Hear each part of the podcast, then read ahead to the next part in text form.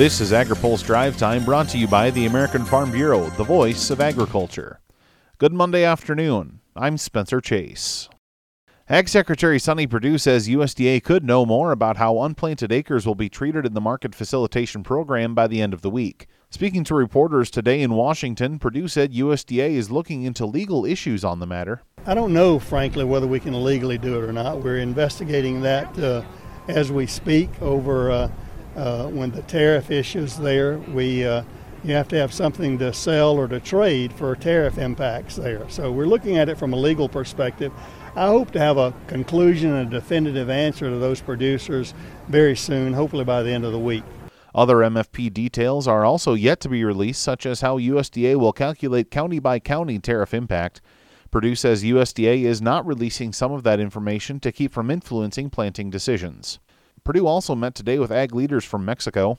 AgriPulse's Ben Nuelle has more. Secretary of Agriculture Sonny Perdue hopes his meeting with Mexico's Agriculture Minister Manuel Villalobos earlier today headed off any potential for tariffs to take effect next week. Nobody has a magic wand to, to wave and stop all this, but I think Mexico can play an important part in their efforts to uh, work with us and collaborate with us internally at their southern borders and uh, to help the situation. We're hoping we can do that in a reasonable way. I thought President uh, uh, of Mexico's letter was very measured and uh, indicated a desire to uh, to work with the United States. President Trump plans to place a 5% tariff on all Mexican goods beginning next Monday.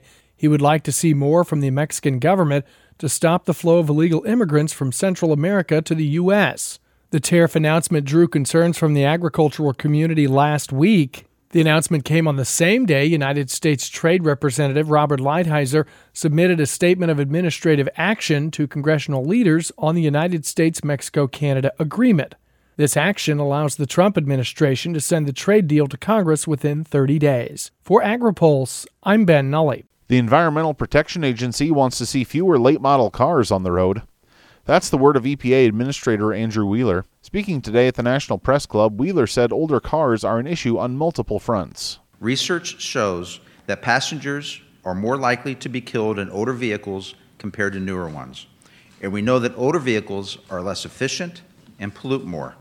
So, our approach is to achieve multiple policy goals by locking in emission reductions and getting older vehicles off the road, which will save lives and improve air quality. Wheeler spoke critically of the Obama administration's plans, saying they were too heavily weighted toward electric vehicles. On another note, Wheeler said an EPA plan to create new noxious emission standards for heavy duty trucks can be expected by the beginning of next year. Speaking of the EPA, the agency's decision to allow summertime sales of E15 will face a likely legal challenge, but the case will be up against long standing legal precedent.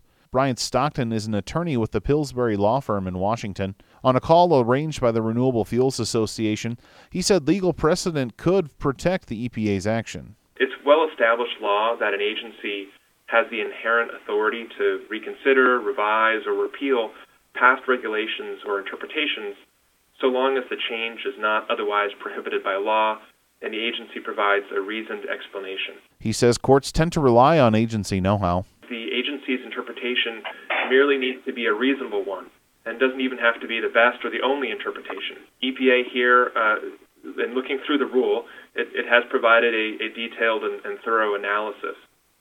And courts generally defer to the agency, uh, particularly in areas of their technical expertise. Oil interests, including the American Petroleum Institute, have pledged to issue a legal challenge against the decision.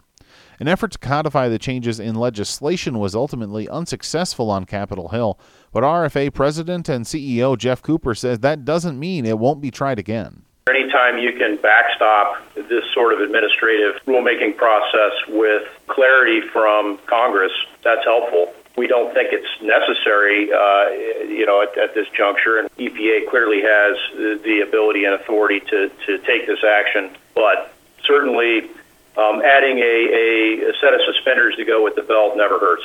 But Cooper says it's not at the top of the RFA's priority list.